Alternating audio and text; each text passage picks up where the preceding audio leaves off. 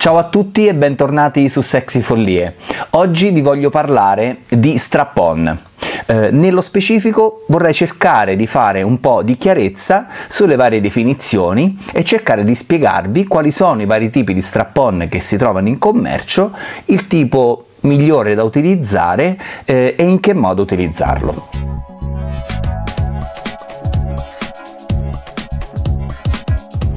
Innanzitutto, che cos'è uno strap-on? Uno strap-on è un dildo indossabile, che sarebbe anche la definizione più corretta, che permette a qualcuno, cioè a chi lo indossa, di penetrare un'altra persona. Il dildo quindi sarà sostenuto da un harness, una mutandina, un'imbracatura di cinture che serve appunto a sostenerlo. Ma non sempre è così, perché vedremo alla fine che esistono dei modelli più moderni di strap-on che invece non hanno le cinture, i cosiddetti strapless.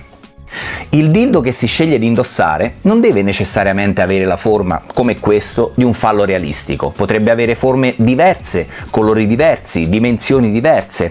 Può essere anche vibrante oppure no. Ma chi può usare uno strap-on? Comunemente si pensa che lo strap-on sia utilizzato da una donna che vuole penetrare un'altra donna. Probabilmente l'invenzione di questo tipo di sex toy aveva questo tipo di scopo. In realtà oggi vedremo che lo strap-on viene utilizzato sia dall'uomo che dalla donna e per scopi molto diversi tra loro. Uno degli scopi per cui viene maggiormente utilizzato uno strap-on è quello di una donna che vuole penetrare un'altra donna. Esistono strap-on come questo, formato da un dildo e da una mutandina per poterlo sostenere, che permette appunto alla donna di indossare un dildo per poter penetrare un'altra donna. Esistono molte varianti di questo tipo di gioco, per esempio esistono degli strap-on doppi, dove c'è una parte che andrà a penetrare la donna attiva, mentre dall'altra parte c'è appunto il dildo che andrà a penetrare la parte passiva.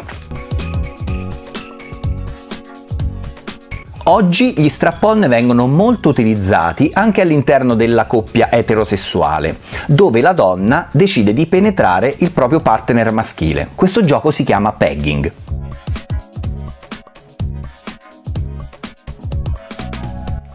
Esistono poi dei dildo indossabili da parte dell'uomo attraverso degli strap-on come questo ad esempio, dove il dildo non so se riuscite a vederlo, è cavo all'interno.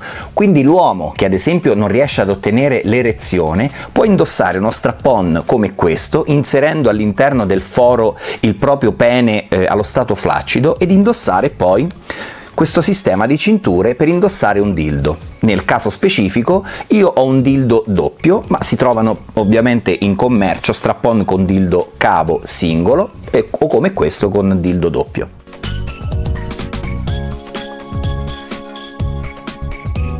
Alcuni dildo strap-on rientrano più nella sfera di gioco erotico legata al BDSM. Ad esempio i gag mouth come questo. Vengono indossati in faccia e vengono allacciati attraverso una cintura come questa. Anche questo tipo di prodotti fanno parte della grande famiglia degli strap-on.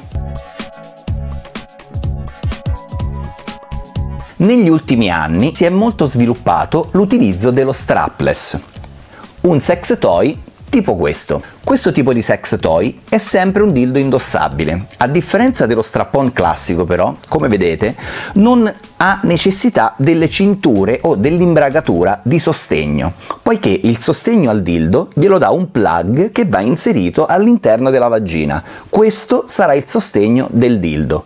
Alcuni prodotti, simili a questo, addirittura hanno due plug. Un plug andrà inserito in vagina e l'altro plug, che generalmente si trova in questa posizione, andrà inserito nell'ano. Ovviamente questo tipo di struttura permette un'aderenza ancora maggiore del dildo durante l'indossatura. Molti degli strap-on che trovate in vendita vengono appunto venduti già pronti in kit. Che cosa vuol dire? Vuol dire che all'interno della scatola del gioco che voi andrete a acquistare troverete un prodotto, ad esempio come questo, che è già composto dal dildo e dalla sua imbracatura. Un prodotto finito, mentre invece alcune persone preferiscono acquistare le due parti in maniera staccata, ovvero un harness l'imbracatura o la mutandina ed un dildo indossabile. Ovviamente in questo caso il dildo che andrete ad acquistare deve avere la caratteristica base avventosa più larga sulla base. Questo serve per fare in modo che il dildo appunto possa essere agganciato alla mutandina. Vi faccio vedere come.